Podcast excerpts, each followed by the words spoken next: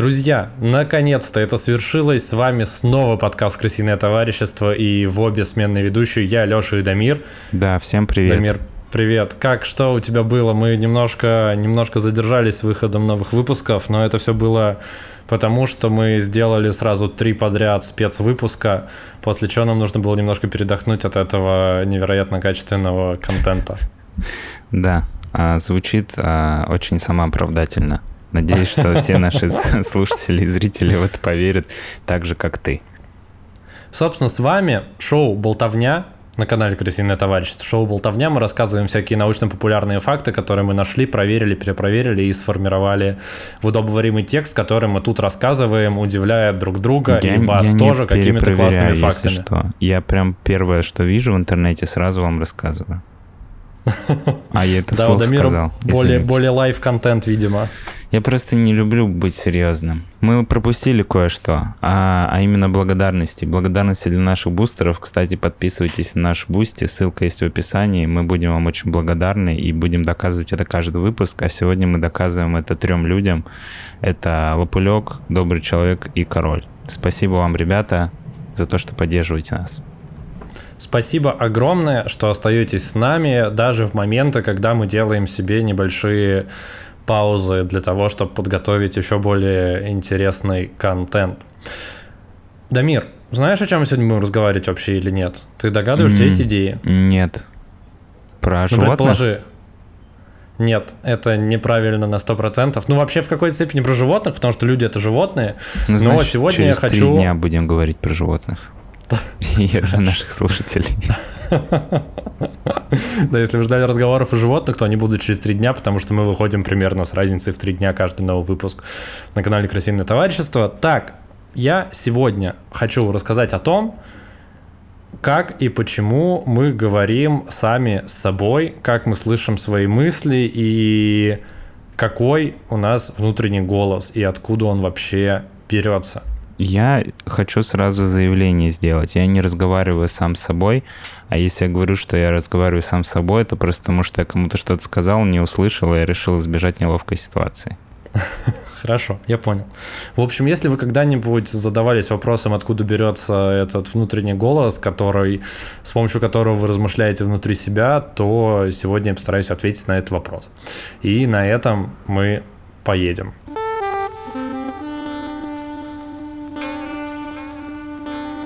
Как заметил Дамир, что он никогда не разговаривает сам с собой, я хочу вначале заметить, что разговор с самим собой не является психическим отклонением до тех пор, пока он не становится пока, неконтролируемым. Пока вот ты не отвечаешь сам себе вслух.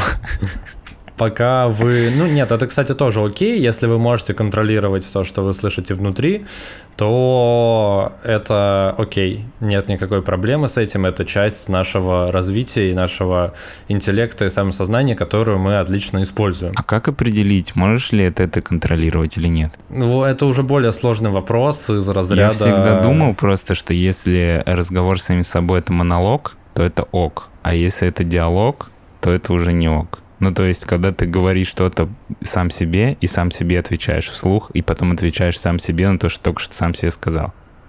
Ну, ты же можешь моделировать этот диалог в теории, если тебе нужно проговорить какое-то или отрепетировать какое-то событие, или проговорить внутри какие-то реплики мероприятия, к которому ты готовишься, ты же можешь моделировать этот диалог. Нет, когда ты готовишься к мероприятию, это одно. Я думаю, что мы говорим про разговор с самим собой, когда ты, не знаю, там, уронил блин на пол, когда переворачивал на сковородке, и такой, ну, и, и поматерился на него ну, или там, не знаю, там ищешь что-то и такое, куда я положил эти ключи. Я думал, ты про такие типа разговоры с самим так собой. Так в твоем мире это окей? Или нет? Нет, я вообще хочу поговорить про внутренний голос, про голос, который мы слышим, когда озвучиваем мысли. Ладно, давай а, вводную часть и потом продолжим. Ну, суть в том, что, как мне кажется, произнося вообще любое слово, мы не можем как-то не визуализировать себе его образ. Ну, то есть, если ну, то есть в наших, голов... в, э, э, в наших головах, в наших мозгах, так или иначе, все, что мы говорим, оно должно предварительно пройти некую, ну, некую работу, и если мы хотим сказать, например, слово «собака», у тебя в голове должна выстроиться какая-то мысленная последовательность, которая потом позволит тебе эту фразу сказать.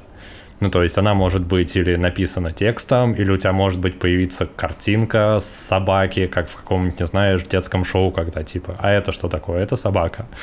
И, ну, так или иначе, даже когда ты просто о чем-либо думаешь, у меня это происходит в формате того, что я свой голос как раз и слышу.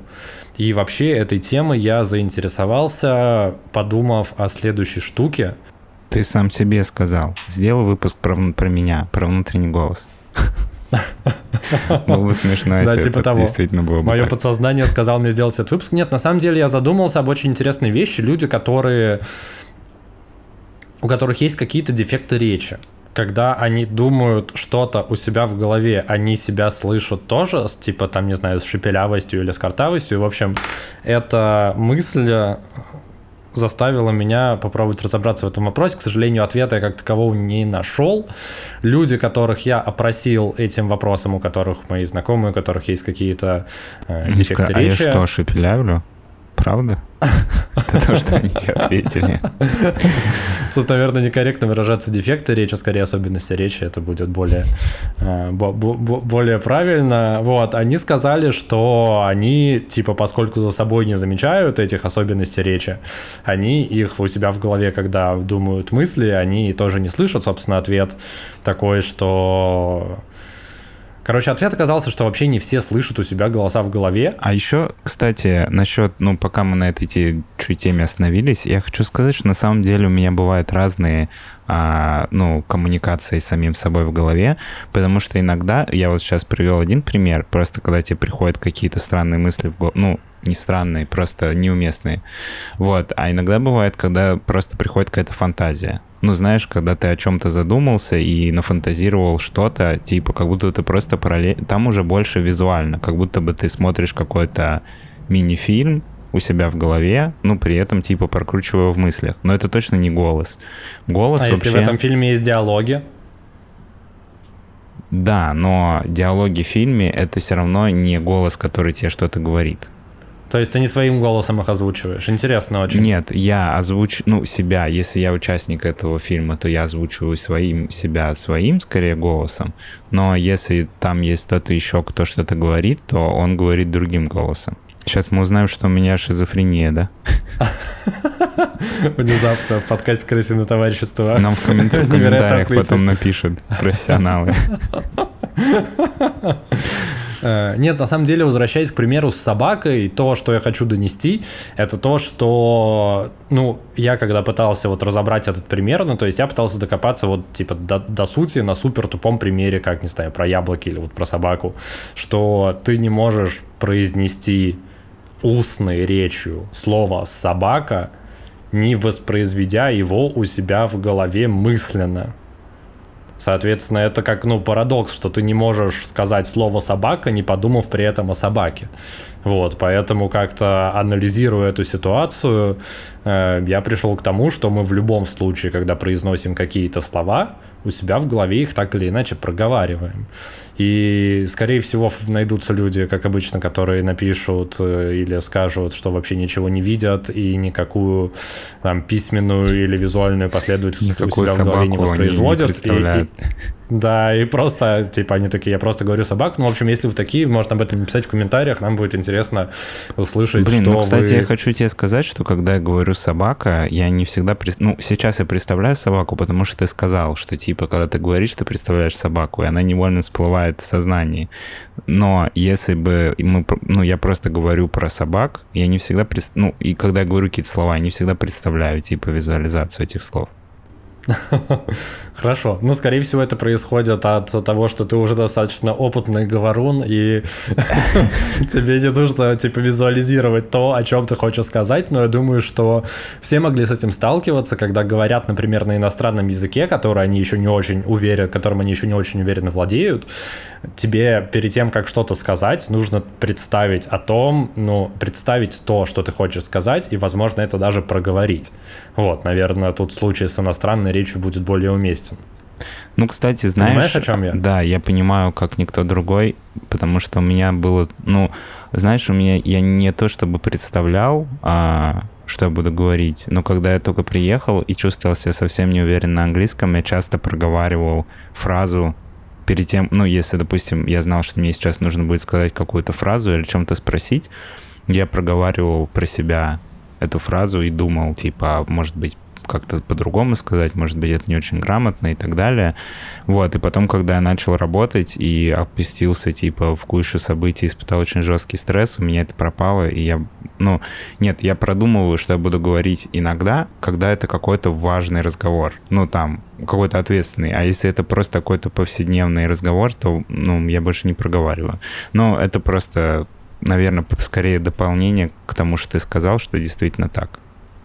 Ну, когда ты проговаривал, у тебя твой голос в голове звучал. Ну, наверное, да. Понятно, хорошо.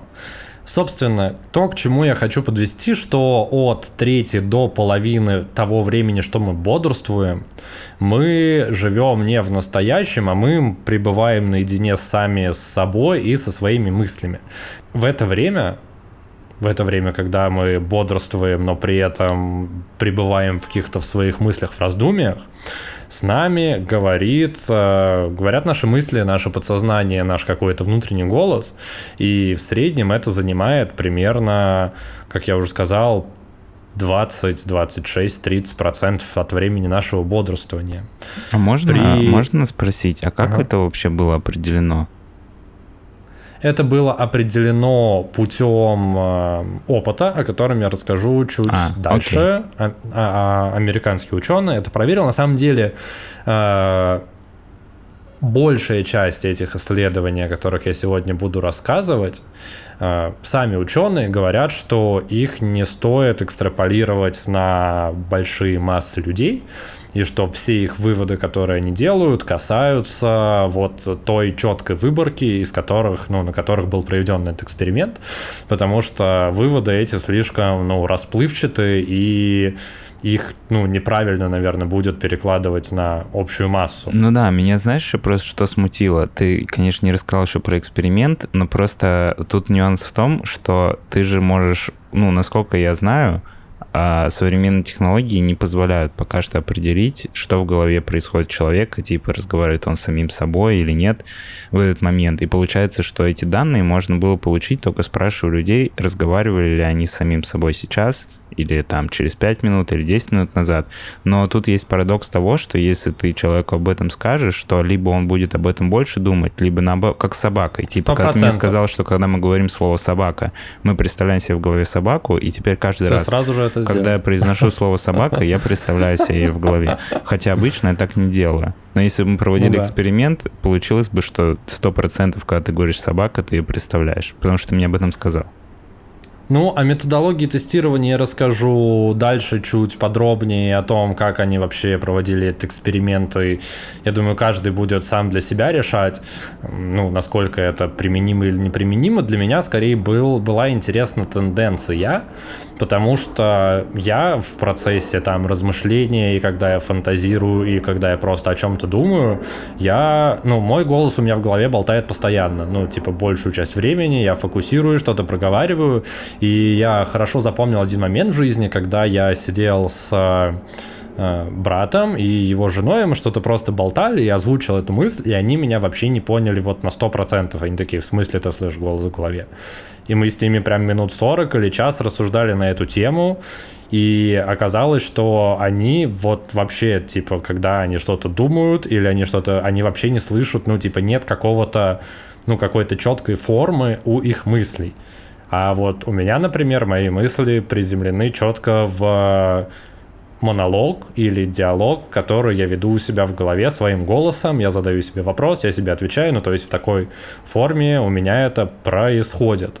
Слушай, а так всегда? Или когда ты просто знаешь, если я задаю себе форму диалога, ну, допустим, мне нужно о чем-то поразмышлять, и тогда это действительно приобретает форму диалога. Но если ты просто типа идешь на работу и о чем-то, ну, грубо, грубо говоря, витаешь в облаках и просто о чем-то думаешь, ну, не знаю, у тебя это тоже в форме диалога? Слушай, ну когда, смотри, я иду по улице и вижу красивое небо.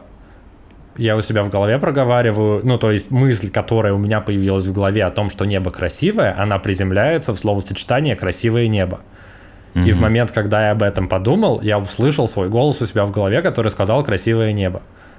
Возможно, это звучит как э, шизофрения, но по ходу моего рассказа я надеюсь, вы поймете, что... Не, знаешь, как звучит э, шизофрения? Ты смотришь на небо, и у тебя голос в голове говорит, вон тот парень на остановке следит за тобой. Это уже какая-то какие-то маниакальные немножко состояния.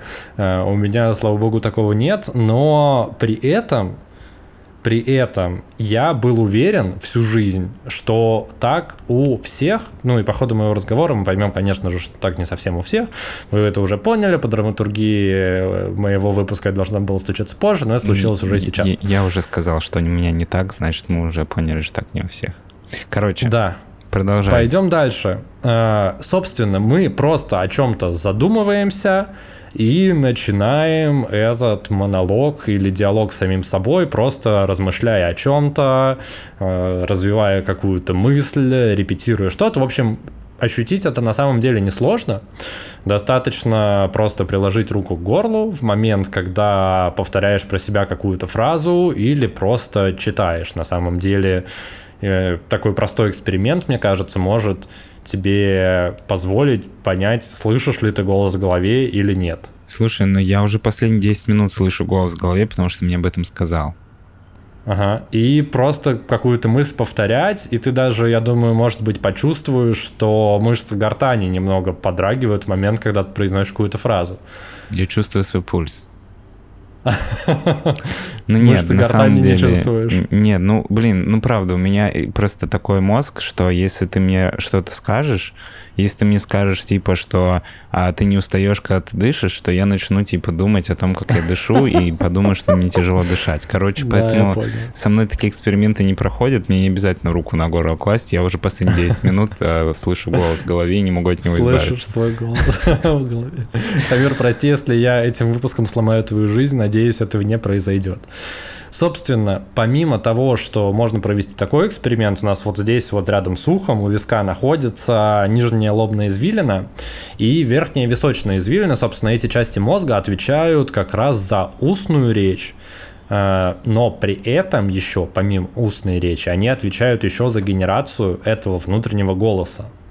И интересно, что некоторые тоже исследования связали устную речь, вы выявили, что устная речь связана с кратковременной памятью, а при их утрате, например, после инсульта, э, человек может потерять и возможность вести внутренний монолог, что связывает устную речь напрямую с внутренней речью. Угу. Понял, о чем я говорю? Да, я понял. Ну, то есть, как, когда ты что-то говоришь э, просто устной речью, ты можешь то же самое делать, просто, ну, условно, не открывая рот, не напрягая голосовые связки, этот, эти слова будут просто произноситься у тебя в голове, ты их будешь а там продумывать. И при этом, если ты теряешь устную речь и теряешь свою кратковременную память из-за какого-то там болезни или в случае, о котором я буду рассказывать, э, в случае инсульта, ты можешь потерять возможность э, вести этот внутренний монолог самим собой, тем самым ты в целом вообще перестаешь слышать свои мысли, и это все приводит тебя к тому, что твои повседневные задачи становятся просто ну, невыполнимыми. Собственно, такая ситуация произошла 10 декабря 1996 года с нейроанатомом Джилл Тейлор. Она перенесла обширный инсульт, и после этого, после того, как она от него, она, слава богу, выжила, она от него оправилась и написала и издала книгу, которая называется «Мой инсульт был мне наукой». Она в ней поделилась перенесенным опытом и в частности, она писала, что после перенесенного инсульта, ну, она тяжело долго восстанавливалась, примерно 8 лет, и чувствовала себя супер уязвимой, как будто бы в одиночку вышла в открытый космос. И самое страшное, что было из-за того, что она перестала, ну, потеряла возможность э, говорить, потеряла кратковременную память, и у нее пропал голос в голове, который она слышала на протяжении 40 лет. Это все просто исчезло, так же, как и э, все мысли, которые приходили к ней в обычной повседневной жизни. Наш мозг устроен так, что он то и дело подгружает воспоминания, всякие подгружает э, воображаемые сценарии, заставляет продумывать будущее, обдумывать прошлое, рефлексировать. Это происходит на самом деле постоянно. Эм, люди это могут как-то отслеживать, могут не отслеживать, но в целом этот процесс идет практически всегда. Собственно, поэтому люди, которые слышат голос э, свой внутренний, озвучивая мысли, слышат его практически всегда, и, как я уже сказал, даже не в полной мере это осознают. Ну, то есть, если ты не можешь четко сфокусироваться на мысли, которая тебя посетила, возможно, тебе стоит лучше тренироваться слышать свой внутренний голос. Возможно, ты пьян. Ну, либо так. Что, кстати, тоже усложняет внутренний диалог с самим собой. Кстати, про пьян это тоже интересная история. У меня, к сожалению, нет никаких э, исследований, ну, поскольку, в принципе, исследования, вну, как, как человек слышит свой внутренний голос и как он с ним взаимодействует и общается, и так усложнены тем, что это, блин, в голове, и никто не может тебе в голову залезть, то проводить исследования еще и на пьяных людях, это, во-первых, намного интересней, но это, мне кажется, вообще практически, практически невозможно. Потому что, ну, как будто бы в пьяном состоянии тебе чаще мозг вкидывает какие-то навязчивые идеи, типа, знаешь, типа в 3 часа ночи, и у тебя внезапно появляется мысль, типа, а может быть пойти на снегокатах на горку? Знаешь, вот такая вот история. Или, ну, то есть вот в пьяном, в, в нетрезвом Слушай, состоянии. мне кажется, что тут бы... скорее немножко другая история, просто мне кажется, что мозг в целом тебе регулярно вкидывает такие мысли, просто будучи в трезвом состоянии, ты как бы их отсекаешь, как... Фильтруешь? Ну, не, не стоящие рассмотрения, и иногда даже не обращаешь на них внимания.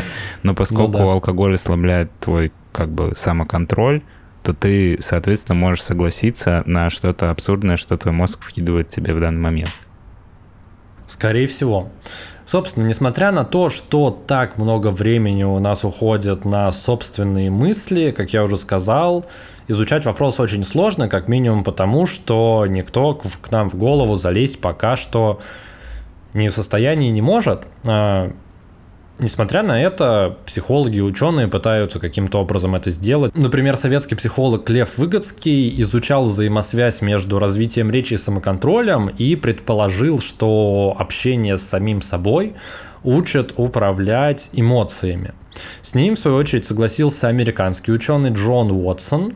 А, он связывал развитие речи и самоконтроля с, с взрослением. Со временем у нас происходит э, угасание речевого поведения. Э, как ты знаешь, э, а может не знаешь, как ты, допустим, знаешь, у ребенка очень много размышлений происходит вслух. Много чего, что ребенок обдумывает, он сразу же проговаривает сам себе. И со временем, когда мы становимся старше, вырастаем, это переходит в бормотание, собственно, после чего это приземляется в безмолвный диалог сам собой в голове уже взрослого человека. А потом, когда ты а, стареешь, оно возвращается обратно, превращается в бормотание.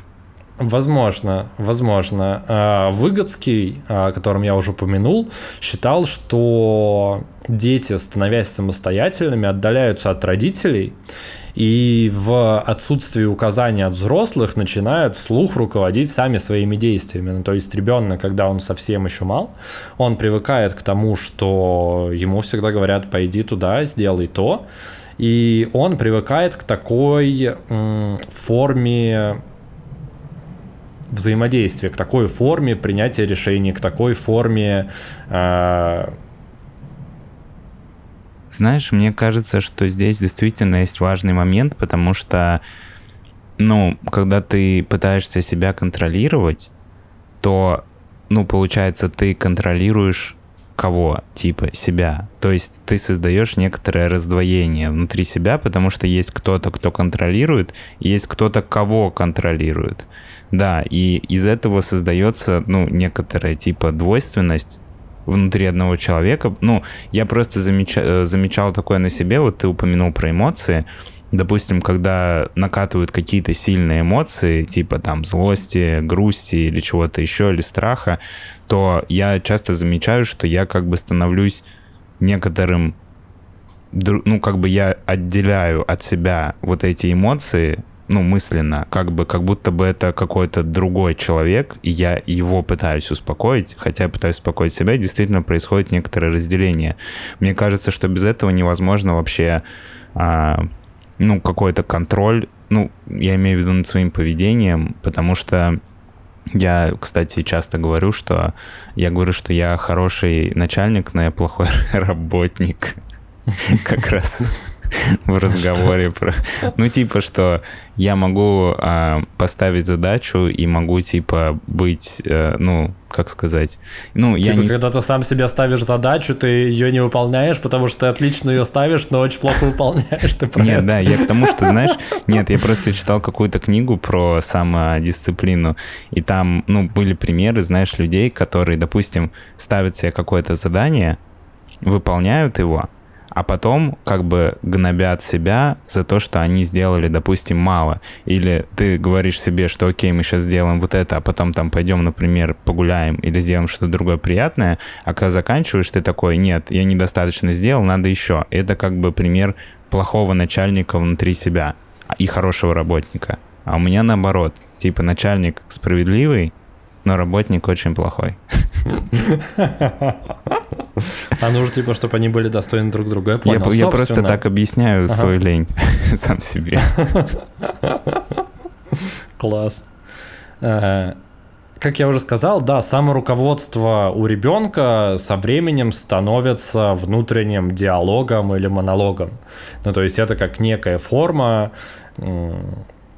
такого само, самоуправления внутри себя за неимением взрослого, ну и условно вышестоящего человека, который тебя направит и который тебя поддержит или что-то скажет.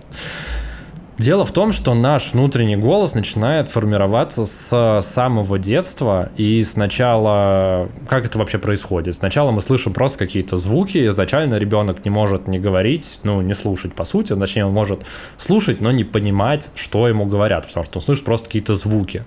Со временем он начинает распознавать голоса родителей, близких, потом начинает постепенно за ними повторять, потом эти слова, которые он просто изначально повторяет, не понимая их смысла, он, он начинает их смыслами этими как раз наполнять.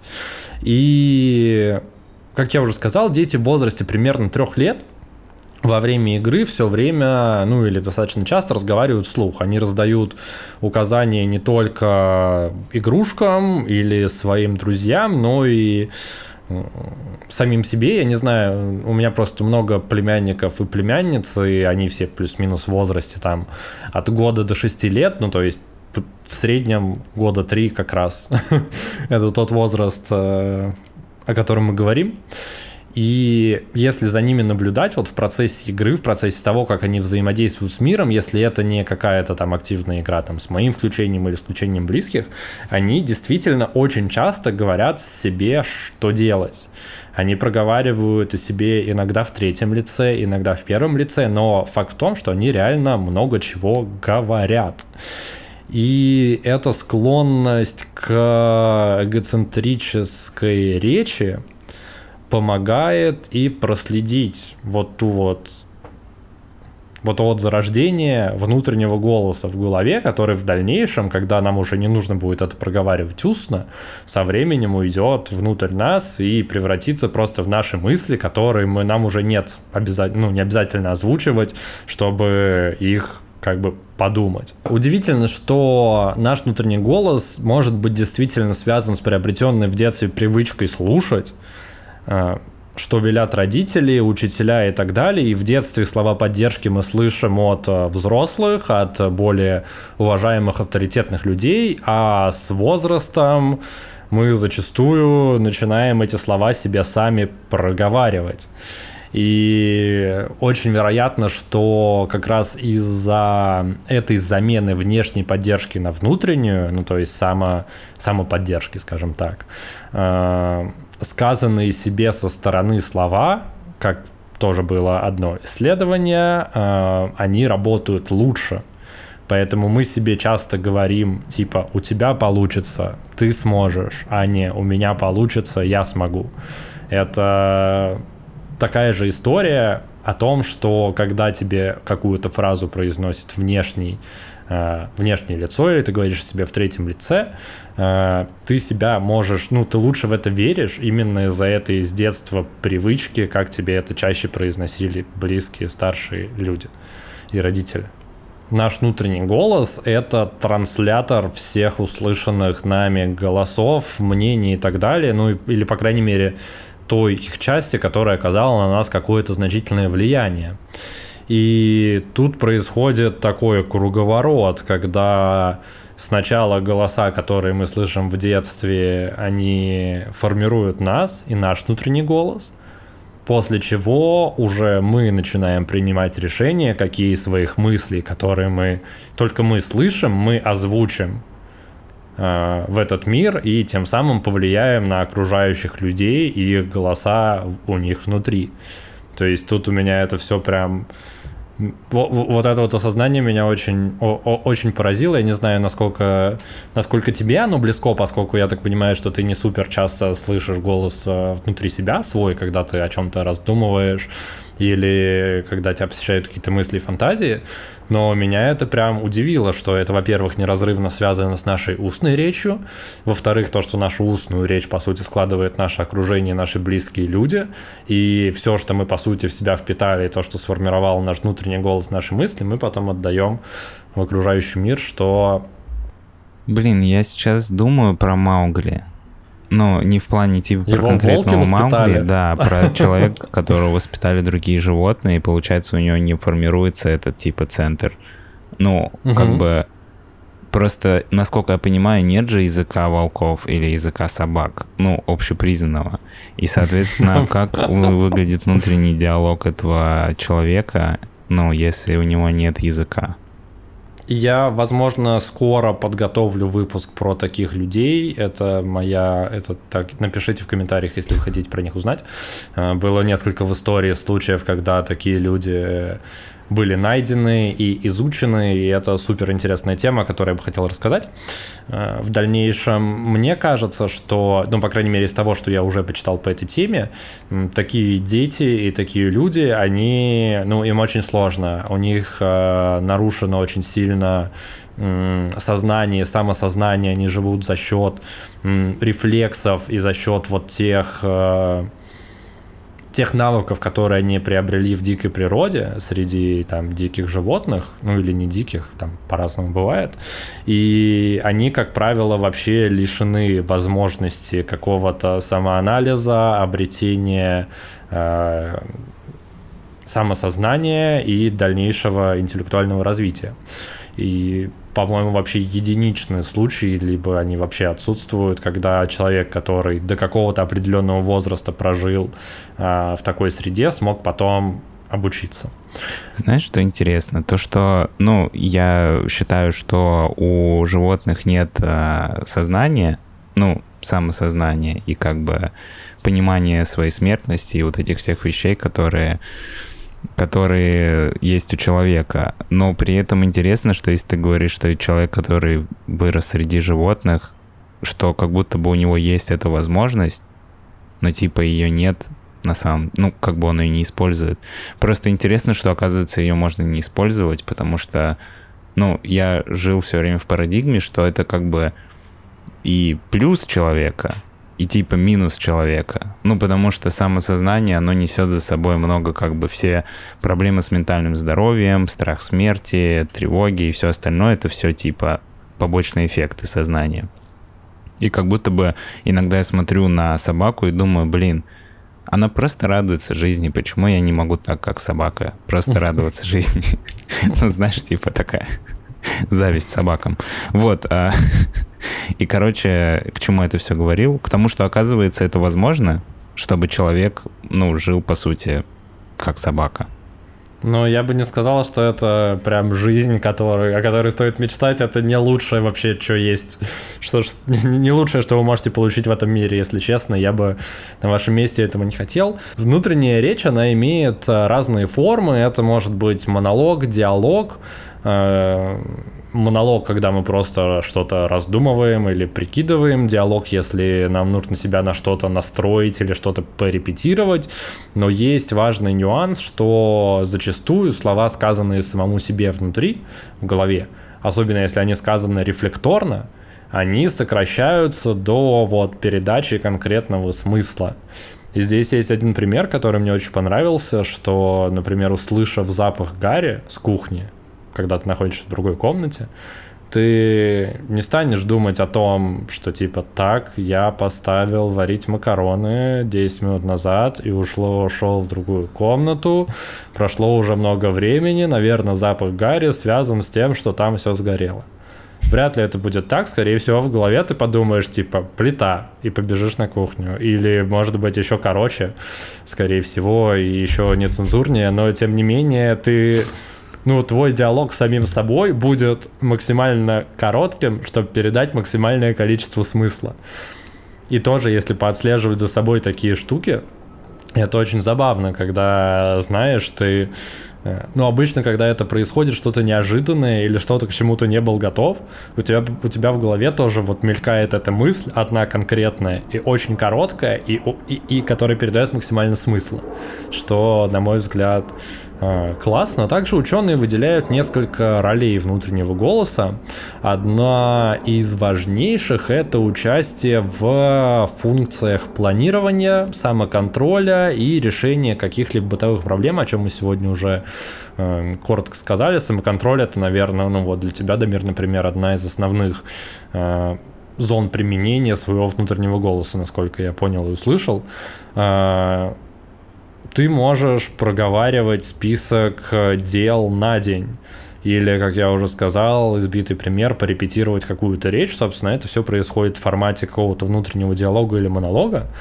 Также с помощью внутреннего голоса мы можем проживать какие-то неприятные ситуации, мы можем их разбирать внутри себя, рефлексировать и так далее. И вот это тоже интересный момент, на котором можно сфокусироваться поподробнее э, в ситуациях, когда ты сталкивался с какими-то, не знаю, опять же, неожиданным, не знаю, провалом, или когда что-то пошло не так, как ты планировал, и знаешь, вот это вот чувство, когда ты едешь э, домой после какого-то, не знаю, неприятной ситуации на работе или какого-то неудачного дня, и ты обдумываешь эту ситуацию, это же всегда происходит в формате какого-то внутреннего диалога, монолога, рефлексии. Понимаешь, о чем я? Слушай, знаешь, наверное, тут какой нюанс, что, ну, как правило, это связано, ты говоришь просто про получение переживания каких-то негативных эмоций сильных. Ну, что он помогает проживать, про проживать, потому что ты это как будто бы обсудил, но да, не с кем-то конкретным, а сам с собой нюанс, внутри себя. Что если ты пытаешься дать отпор, ну, как сказать, не то, что ты пытаешься дать отпор, а то, что ты ну, хотя, блин, да, я сейчас скажу то, что ты сказал. Если ты пытаешься это пережить и обработать, и как-то, ну, прекратить переживание негативных эмоций, то появляется диалог. Но если ты отдаешься этим негативным эмоциям, то это скорее монолог, потому что это просто какой-то внутренний ребенок, или, я не знаю, не ребенок, ну, короче, человек, который находится в отчаянии или очень расстроен, просто может ругать тебя, ну, себя, в смысле, да, Блин, знаешь, кстати, парадокс какой еще? Сейчас мы сегодня с тобой просто обсуждали про то, что когда ты а, себя пытаешься подбодрить, то ты говоришь ты, а когда ты себя ругаешь, ты говоришь я. А, вот так вот это делается. Кстати, интересная мысль.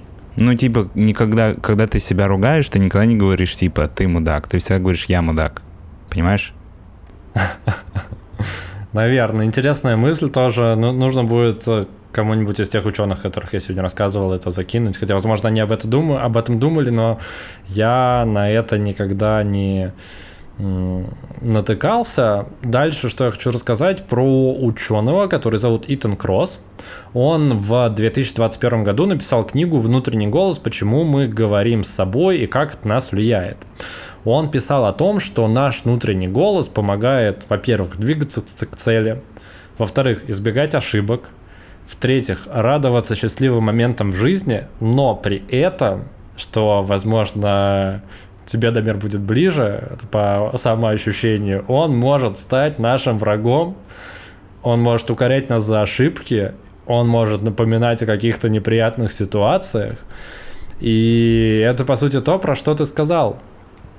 Часто внутри себя мы слышим фразы типа Боюсь, у меня это не получится, что они хотели этим сказать. Ну, то есть всегда, когда происходит какая-то внутренняя э, рефлексия или разбор каких-то негативных ситуаций. Кстати, возможно, действительно то, о чем ты сказал, оно близко к тому, потому что во всех фразах, которые у меня тут заметки перечислены, э, они все начинаются, они, во-первых, все от первого лица, и они практически все называются с фразой «я», типа «я ни на что не гожусь», «я опять это не сделал», и вся вот эта вот рефлексия тоже связана с нашим внутренним голосом и с нашими мыслями, которые мы озвучиваем сами себе.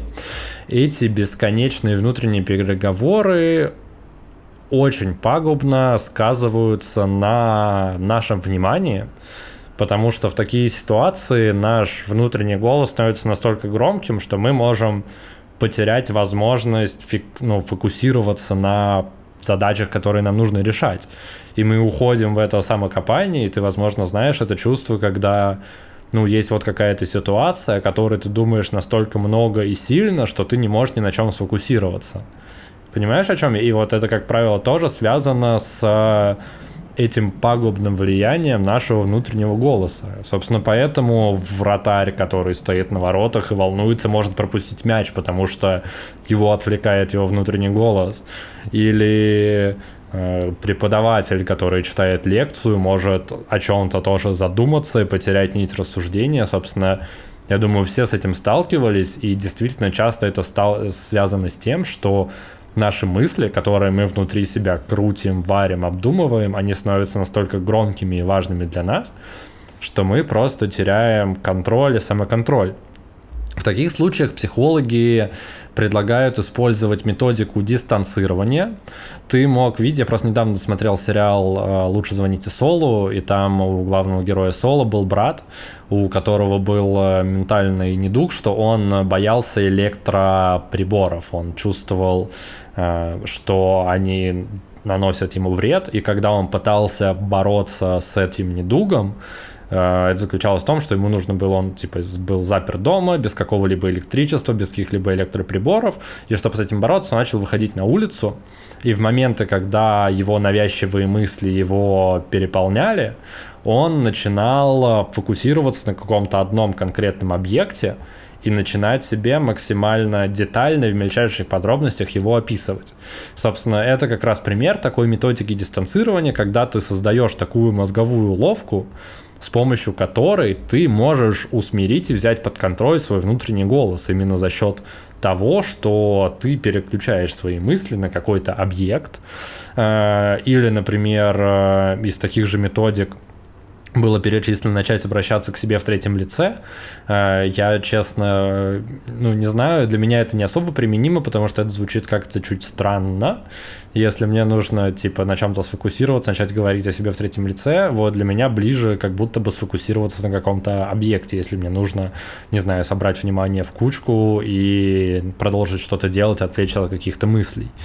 А, собственно, каждый человек выбирает способы, которые ему ближе, их можно комбинировать, но в любом случае если у вас есть какие-то навязчивые мысли, которые отвлекают вас от работы, вы, ну или от какой-то повседневной деятельности, с этим можно бороться путем дистанцирования вот таких вот мозговых уловок, которые по сути тоже используют ваш внутренний голос, позволяют переключиться с одного события на другое. А, для этого, как я уже сказал, мы также используем внутренние диалоги, монологи, а, но как оказалось, и как раз тут мы подходим к одному из исследований, о которых я сегодня уже упоминал, не всем доступно это умение слышать свой внутренний голос. Психолог Рассел Гелберт уже несколько десятилетий изучает, что происходит в сознании у людей, и он обнаружил, что мысли, которые произносятся в нашей голове, намного разнообразнее, чем можно было предположить. Эм, его методология тестирования заключалась, э, ну, то есть проблема в том, что люди всегда не сфокусированы и не привыкли уделять пристальное внимание тому, о чем они сейчас думают в данную секунду и как-то это фиксировать. Собственно, метод, который он использовал в своем эксперименте, заключался в том, что э, он отдал своим 30 студентам, случайно выбранным, записывающее устройство, которое издавало звуковой сигнал, в этот момент, ну, в течение дня просто, в этот момент они должны были сконцентрироваться на том, что происходило в их голове, и должны были это записать. Что они видят или о чем они думали в предыдущую минуту. Этот метод назывался описание выборочного опыта, и как сам Гелбер, так и вся его команда говорит как раз, что эту историю нельзя экстраполировать на широкие массы, потому что это касается конкретно выборки конкретных 30 студентов. Но интересно, что Дополнительно, помимо того, что они записывали, в конце дня с ними еще общались э, психологи, э, чтобы выявить, какую форму принимали их конкретные мысли. И вывод оказался следующим, что только около 26% респондентов имели ярко выраженные диалоги с самим собой и могли это четко зафиксировать, описать и местами даже повторить. Остальные же описывали какие-то изображения или эмоции или физические ощущения. И, собственно, каждый раз ну, это все позволило сделать вывод, что, во-первых, далеко не все слышат э, голоса в своей голове и диалог в своей голове. И также позволило сделать вывод о том, что каждый раз, когда людям, которые мыслят с помощью эмоций или каких-то физических ощущений или картинок, э, более визуальные люди, им каждый раз перед тем, как э, сформулировать свои мысли или как-то их выразить, их приходится в голове как-то переконвертировать типа из изображения в речь. Условно, людям, которые уже ведут диалог у себя в голове и уже проговаривают свои мысли, у них уходит сравнительно меньше времени на то, чтобы эту мысль сформулировать и произнести, чем у людей, которые мыслят э, картинками или эмоциями. То есть вот тут история в том, что это нужно, свою мысль нужно уметь как-то воплотить в слова. Но, собственно, да, из этого эксперимента ученые сделали вывод, что возможности нашего сознания гораздо шире, и далеко не все ведут с собой диалоги внутри под конец. Блин, ну на самом деле да. сложно представить, а, прям, а, ну не сложно представить полностью такое мышление. Ну типа, знаешь, как будто бы ты прям, у тебя сто процентов всегда голос, у меня иногда голос, когда это более рационализированное мышление или обдумывание, или что-то еще. Но в целом и присутствует и то, и то. Но так, чтобы у меня были только картинки и вообще не было голоса, очень сложно это представить. Мне кажется, так сложно жить. Ну, слушай, там, я думаю, не было тех, у кого были 100% картинки или 100% только эмоции. Это все было в перемешку. Но, как я уже сказал, у, только у 26% были ярко выраженные диалоги. Хотя, когда эта команда шла к тому, чтобы провести этот эксперимент, они как раз хотели или подтвердить, или опровергнуть другую научную статью другого ученого, который заявлял, что мы ведем диалог с самим собой внутри каждую секунду времени и он никогда не прекращается. Его, собственно, эксперимент э, — это, ну, его, точнее, опыт и его какое-то наблюдение говорило об этом, и они хотели это подтвердить или опровергнуть. И их исследование с методом вот этого вот выборочного тестирования выявило, что далеко не у всех э, это так, и даже меньшинство людей, ну, точнее, не меньшинство, а э, не большая часть людей ведет диалоги сами с собой и себя в голове. Э, и при этом э, они говорили, что, скорее всего, выводы, которые сделал тот другой ученый, были связаны как раз тем, что они опыт небольшой группы экстраполировали на большую выборку, что делать не совсем правильно. Что хочется сказать в выводе, узнав всю эту информацию, я действительно очень задумался о том, насколько же важно во-первых, содержательно общаться с самим собой, и, во-вторых, научиться с умом пользоваться своим внутренним голосом. Ну, то есть, действительно, все вот эти примеры, о которых я сегодня говорил, когда наш внутренний голос и наша зацикленность на какой-то, э, как правило, негативной мысли или негативной ситуации могут э, вводить нас в состояние стресса, и эти мысли могут перекрывать все остальные наши мысли, насколько это может пагубно на нас сказываться и насколько важно научиться прислушиваться к своему внутреннему голосу, когда в момент, когда нужно найти какое-то решение, и типа прислушиваться к нему как к интуиции. Я за собой замечал, что я так часто часто делаю, что у меня это работает на каком-то вот таком интуитивном тоже уровне, но при этом уметь отгонять э, его в моменты, когда он тебе повторяет какие-то вот навязчивые э, переживания, и опять же, чтобы не терять какой-то самоконтроль, не закапываться в себе. Э, довольно много свидетелей, довольно много исследований свидетельствуют, что Э, внутренняя речь играет важную роль в регуляции поведения, решения каких-то проблем, критическом мышлении и возможности планировать свое будущее. Потому что, не знаю, как аффирмация, когда ты внутри себя что-то проговариваешь, когда ты умеешь сам собой это покрутить, поговорить, э, это позволяет тебе четче формировать, зная твою картину мира, твои потребности, твои мысли, твои желания в дальнейшем. И насколько же умение слышать свои мысли и вести внутренние диалоги может помочь в каком-то личностном и ментальном развитии. Это действительно классно и поразило. Но при этом одно из главных, наверное, открытий и выводов для меня, что развитие внутренней речи неразрывно связано с развитием устной речи. И что это идет у нас от, ну, прям с детства, от наших родителей, воспитателей, учителей. И это действительно классная мысль, что чем богаче наша устная речь, тем богаче наш э, внутренний голос и возможность, ну, типа, чем лучше мы говорим, тем лучше мы можем строить мысли у себя в голове, и тем лучше мы можем говорить внутри самим собой. Поэтому я желаю вам учиться логично, а главное красиво выражать свои мысли, э, прислушиваться к себе, вести внутренние диалоги, развивать воображение – потому что у меня был еще достаточно большой блог про то, как э, внутренние диалоги играют э, позитивно, дают возможность позитивно развивать творческое мышление и, в принципе, как оно неразрывно связано с творчеством. Там было тоже приведено много примеров э, и ученых, и художников, и людей из мира искусства, которые с помощью внутреннего диалога могли создавать какие-то штуки, придумывать какие-то невероятные вещи. Я думаю, тот же Э, не знаю, ну, любого ученого можно представить, теоретика, не знаю, физика того же Опенгеймера, про которого мы пару выпусков назад говорили, и мне кажется, большая часть работы ученых проводится именно во внутреннем диалоге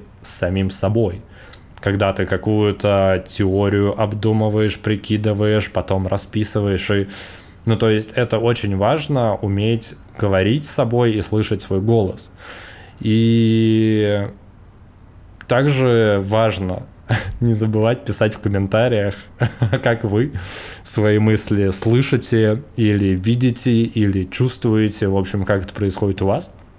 Потому что, э, ну, мне действительно было очень интересно узнать, что не у всех есть голос внутри, который, с которым вы можете в любой момент поболтать. У меня на этом все.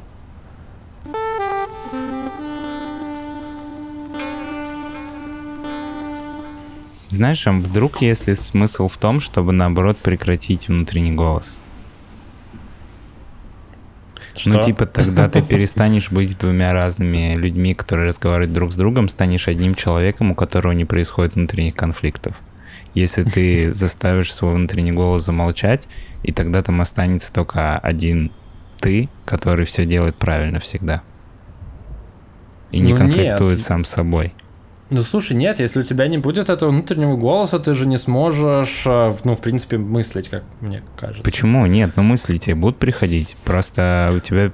Просто знаешь, как будто бы как-то странно, типа, что внутри твоей головы существует еще что, кто-то. Ну, типа, Почему кто-то? Нет, это, это не кто-то, это, это, это не отдельная личность. Это не отдельная личность, это все, ну, это скорее про а, умение через такой канал, ну, условно, вербальный, понятно, что он не вербальный, но потому что ты слова не произносишь, ну, через такой невербальный канал, э, ну, упорядочить скорее свои мысли и как-то их, ну, то есть я не представляю, как у людей, у которых нет внутреннего голоса, может вообще, ну, то есть, скорее всего, у таких людей не будет воображения, потому что я не понимаю, как можно что-то вообще придумать, не знаю, творческое, не знаю, придумать э, картинку, придумать видеоролик, придумать какой-то сюжет, придумать какую-то ну, то есть какую-то мысль отрефлексировать без вот этого внутреннего диалога. Я правда не понимаю, как это может быть. И... Ну, если честно, я тоже не очень понимаю, потому что мне сложно представить ситуацию, в которой его нет, потому что он есть. Ну, типа, я всегда с ним жил, но просто я решил, у меня появилась такая мысль, что, возможно, если бы его не было, все было бы не так плохо. Просто мы не можем себе представить ситуацию, в которой его нет. Слушай, ну мне кажется, ну знаешь, есть люди, которые такие, вот, типа, у меня вообще нет воображения. Типа, или Не, знаешь, я, знаешь, есть... скорее говорил о том, что вот, ну, это то, чего люди пытаются, наверное, добиваться в медитации. Типа, ну, стремятся к тому, чтобы внутренний голос прекратил говорить. Ну, насколько ну, я понимаю, нет. типа медитации, нет? Момент. А, наоборот, большинство исследований, точнее, те исследования, про которые я читал, они большинство говорили о том, что людям очень сложно слышать свой внутренний голос и понять свои мысли и как-то их сформулировать, потому что, э, потому что обычно это в каком-то фоновом режиме происходит, и люди не успевают это как-то отрефлексировать, ну типа оно есть и есть, ну типа а мне не нужно проговаривать внутри себя собака, чтобы сказать собака, условно. Но при собаку. этом... Я уже перестал, перестал представлять наконец-то. Но при этом люди, которые занимаются медитациями, им намного проще сфокусироваться и настроиться на внутренний ход своих мыслей, услышать свой внутренний голос. Это вот про это как раз было. И вот прям в нескольких статьях, которые я читал, и исследованиях, которые я смотрел, там прям говорилось о том, что люди, которые занимаются какими-то такими практиками медитативными, им проще настроиться на то, чтобы как-то слышать свой внутренний голос. Но для меня, для меня это чисто такая практическая э, история. Ну, с помощью таких штук я действительно могу, типа, все укладывать у себя в голове. Если я проговариваю список продуктов, я не забываю список продуктов. Ну, вот такая история.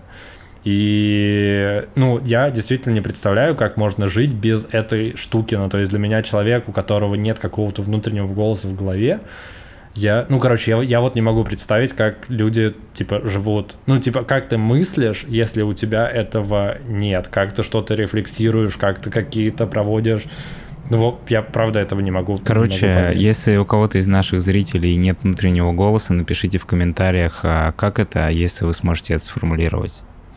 А на этом а, мы будем подзавершать. Мы, как всегда, говорим спасибо нашим бустерам. Это Лопылек, Добрый человек и Король. Спасибо вам, ребята, что поддерживаете нас. И это был подкаст «Крысиное товарищество». С вами были Леша и Дамир, лысый парень и парень в футболке «Крысиное товарищество». С вами было шоу «Болтовня» на канале «Крысиное товарищество». Увидимся и услышимся уже совсем скоро Всем в новом пока. выпуске. Пока-пока.